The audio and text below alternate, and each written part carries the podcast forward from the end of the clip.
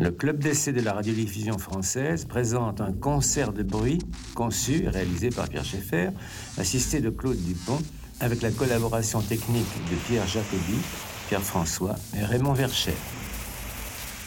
Muziek concrète is een genre van elektroakoestische muziek die bedacht werd door de Franse componist en theoreticus Pierre Schaeffer in 1949. De technieken uit die tijd bestonden uit ruis- en toonstructuren, het elektronisch nabewerken van opnames van akoestische muziekinstrumenten en van de menselijke stem.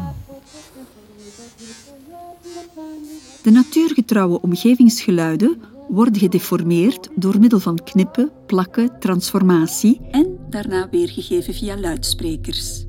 De vorm van de compositie in dit idioom beperkte zich niet tot de normale muzikale regels van melodie, harmonie, ritme en metrum. In dit genre, overeenkomstig aan elektronische muziek, zijn er vandaag inderdaad gelijkenissen door het gebruik van de computer en zijn applicaties en door het gebruik van microfoons en luidsprekers. Vandaar dat we het kunnen onderbrengen in de elektroakoestische muziek omdat deze dezelfde instrumenten hanteert.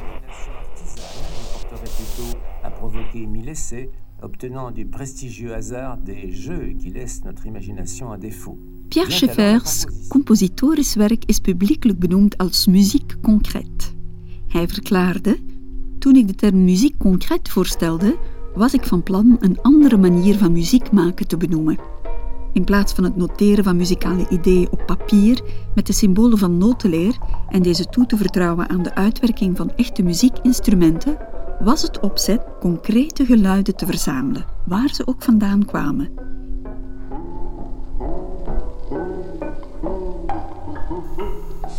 Pierre Schaeffer had een duidelijk esthetische manier gevonden waarop het belang van het spelen met klanken leidde tot op geluid gebaseerde composities. Au lieu d'une conception a priori, c'est une construction a posteriori.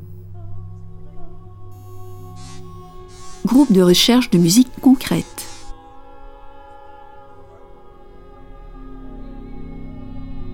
In 1951 werd de Groupe de recherche de musique concrète Club d'essai de la radiodiffusion télévision française opgericht in de RTF-gebouwen in Parijs, de voorloper van de ORTF.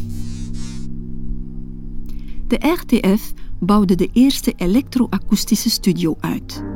De studio trok snel veel geïnteresseerde mensen aan, die later ook opmerkelijk bekende componisten werden, zoals Olivier Messiaen, Pierre Boulez, Jean Barraquet, Karl-Heinz Stockhausen, Edgar Varese, Yanis Xenakis, Michel Philippot en Arthur Honegger. Pierre-Henri, Philippe Arthuis, François Bell, Chion Michel, Bernard Permeciani.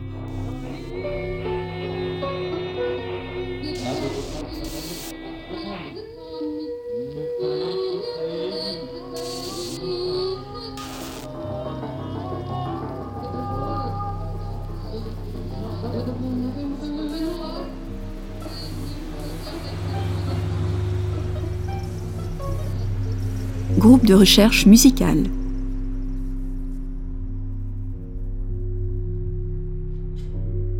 April van 1958 creëerde Schaeffer een nieuw collectief genaamd Groupe de Recherche Musicale, GRM. GRM was een van de vele theoretische en experimentele groepen bij de ORTF.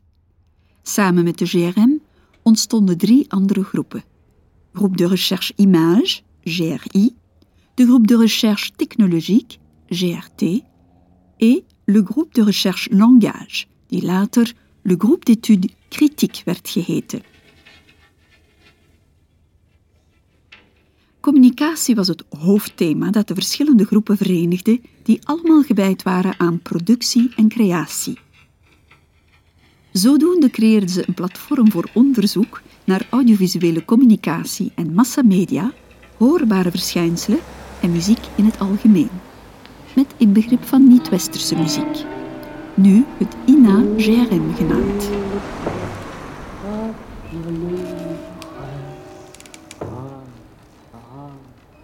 l'écoute réduite ou acousmatique.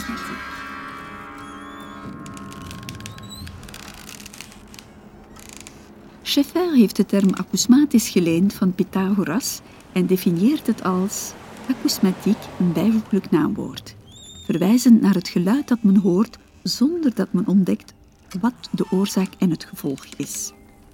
Hij was van oordeel dat deze acousmatische luisterervaring enkel te reduceren was tot het domein van het horen alleen.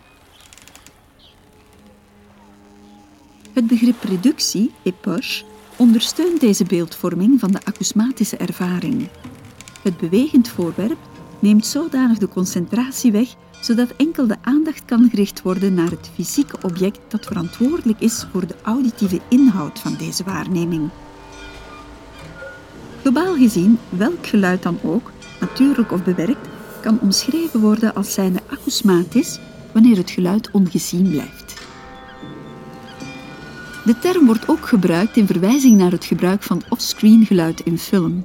Deze term muziekakoesmatiek vind ik is een betere beschrijving dan het elektroakoestische en verkleint de verwarring met de elektromuziek. Ik geef dan ook de voorkeur aan muziekakoesmatiek omdat deze de mogelijkheid uitsluit van abstractie.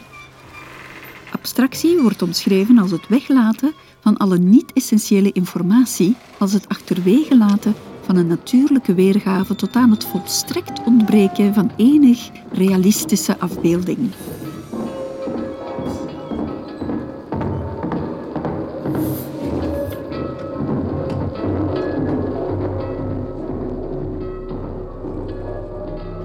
Acousmatische compositie, geluidsopname.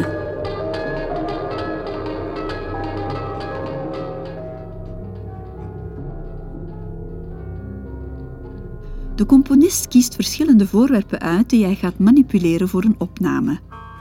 Vaak gebeuren dergelijke opnames dicht bij de microfoon en zo probeert men met allerhande materialen het object te doen weer klinken, met diverse nuances, diverse contactoppervlaktes en diverse resonatoren.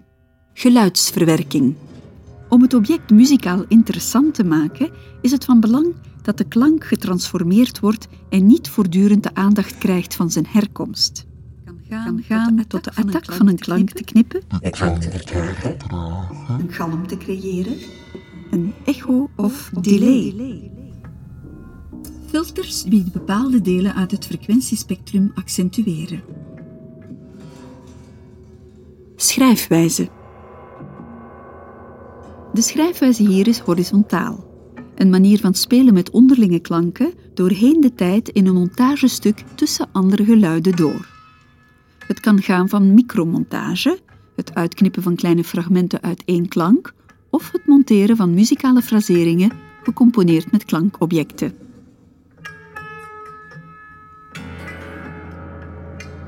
De vele opeengestapelde klanken kunnen verticaal samengevoegd worden. Zo gemixt met verschillende dynamiekvermogens die toelaten een samenloop te creëren aan velerlei klanken. Vormgeving. Om richting te geven aan de opmaak kan men het toewijzen aan een structuur die we onttrekken uit tekeningen, gegevens, architectuur, kortom, het echte leven. Dit gaan we toepassen op ritme, toonhoogte en variaties in klankbewerking. De eerste instrumenten uit de muziek concreet.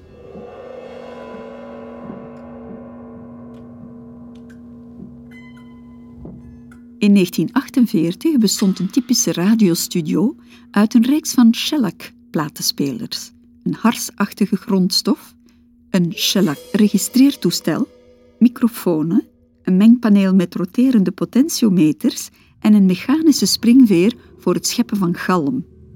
Onmisbaar om geluiden samen te brengen. Filters, twee soorten filters, een derde octaaffilter, ook hoge en lage doorlaatfilters en al deze technologieën gaven de componist een beperkt aantal mogelijkheden. Toepassen van eerder vermelde technologieën voor het produceren van muziek concreet leidde daarom tot de volgende ontwikkeling in geluidsmanipulatie, waaronder klanktranspositie, klanklooping, klanksample-extractie, filtrering.